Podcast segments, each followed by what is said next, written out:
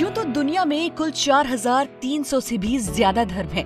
सबकी अपनी अपनी मान्यताएँ हैं। सबकी अपनी अपनी खूबी और विश्वास है। पर इन सबसे अलग एक धर्म ऐसा है जो बच्चे बूढ़े युवा हर किसी को एक डोर में पिरोता है। ये धर्म है खेल खिलाड़ी और फैंस का। ये धर्म है हौसले का। ये धर्म सिर्फ़ एक भाषा समझता है।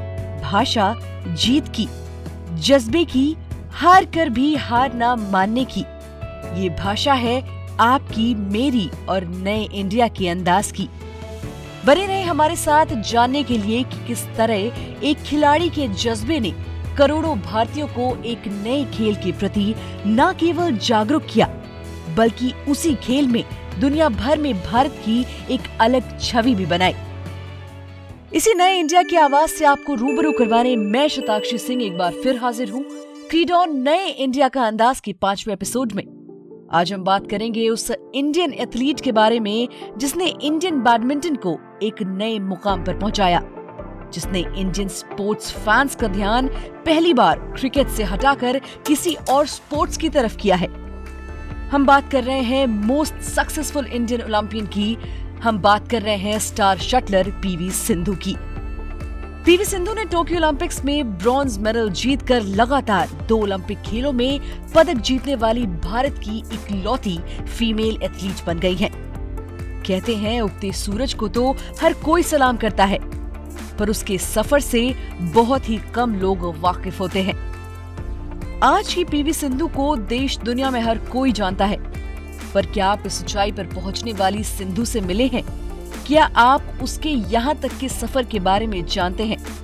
नहीं जानते तो कोई बात नहीं।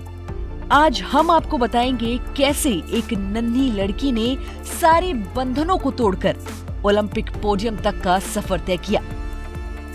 पुसरला वेंकट सिंधु या पीवी सिंधु का जन्म 5 जुलाई सन उन्नीस सौ पंचानबे को हैदराबाद में हुआ था। सिंधु को खेल प्रेम विरासत में मिला था। उनके माता पिता दोनों ही राष्ट्रीय स्तर के वॉलीबॉल खिलाड़ी थे। स्पोर्ट्स फैमिली से आने के कारण सिंधु ने बचपन से ही एक डिसिप्लिन लाइफस्टाइल फॉलो की, जो कि आज भी उनके खेल और लाइफ में साफ़ दिखती है। सिंधु की अपार सफलता का मुख्य कारण उनकी प्रोफेशनल ऑनेस्टी और डिसिप्लिन है। महज आठ साल की उम्र में जब सिंधु ने पहली बार बैडमिंटन उठाया तो प्रेरणा का सोर्स कोई और नहीं, बल्कि उस वक्त के बैडमिंटन स्टार पुलेला गोपीचंद थे। ननी सिंधु ने जिसे देखकर बैडमिंटन थामा वही एक दिन उनका गुरु बन जाएगा, ये बात शायद सिंधु ने कभी सपने में भी न सोची होगी। पर कहते हैं ना कि facts are stranger than fiction वैसा ही कुछ हमारी सिंधु के साथ हुआ।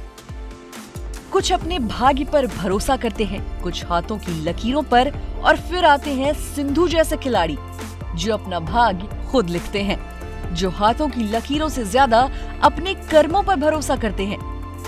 केवल आठ साल की उम्र में हर रोज छप्पन किलोमीटर का सफ़र तय कर सिंधु ने रेलवे के बैडमिंटन कोर्ट में ट्रेनिंग करना शुरू किया।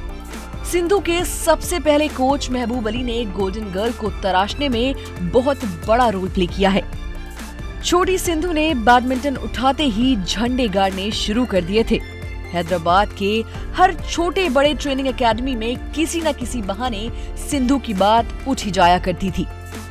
और हो भी क्यों ना, महज 10 साल की उम्र में ही सिंधु ने ढेरों अंडर 10 चैंपियनशिप्स में गोल्ड जीता और उसके बाद सिंधु की ज़िंदगी का सबसे बड़ा टर्निंग पॉइंट आया, जब उनका सिलेक्शन गोपीचंद एकेडमी में हो गया। फिर क्या था? वो दिन है और आज का दिन सिंधु ने कभी भी पीछे मुड़कर नहीं देखा। सब जूनियर एशियाई बैडमिंटन चैंपियनशिप हो या Iran badminton challenge C W G games हो या फिर ओलंपिक्स सिंधु ने हर चैंपियनशिप में अपनी छाप छोड़ी। सिंधु के करियर का ग्राफ इतनी तेज़ी से चढ़ा कि पता ही नहीं चला कब छोटी सी सिंधु एक प्रोफेशनल शटलर बन गई। सिंधु के गेम की सबसे खास बात जो खुद उनके कोच कहते हैं, वो सिंधु का बैडमिंटन के प्रति लगाव है।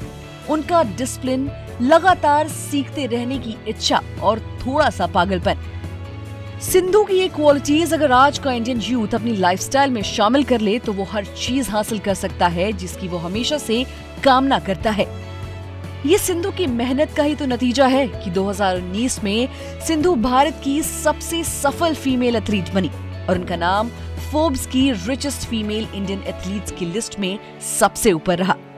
पद्म भूषण पद्मश्री राजीव गांधी खेल रत्न अवार्ड अर्जुन अवार्ड ये सारे सम्मान वक्त के साथ, सिंधु के साथ जुड़ते चले गए। इस खिलाड़ी की ज़िंदगी देखकर बॉलीवुड फ़िल्म थ्री इडियट्स के रैंचो की एक बात याद आती है। इतनी मेहनत करो कि सफलता झक मार के पीछे आए। ऐसा ही सिंधु ने भी किया। उन्होंने अपनी ज़िंदगी में हमेशा सीखने और बेहतर बनने पर ज़ोर दिया। नाम, पैसा, इज़्ज़त, शोहरत, बस सिंधु के डेडिकेशन का रिटर्न ऑन इन्वेस्टमेंट मान लीजिए। ऐसी ही ढेरों इंस्पिरेशनल और मोटिवेशनल कहानियों को सुनने के लिए जुड़े रहे हमारे साथ क्रीडॉन नए इंडिया का अंदाज के अगले एपिसोड में। जल्दी मुलाकात होगी अगले शुक्रवार, जहाँ हम बात करेंगे भारत के धाकड़ पहलवान रवि दहिया और उनके सफ़र की। To know more interesting and motivational stories on Indian athletes, follow us at www.credon.com. You can also subscribe to us at Spotify, Apple Podcasts, and Google Podcasts.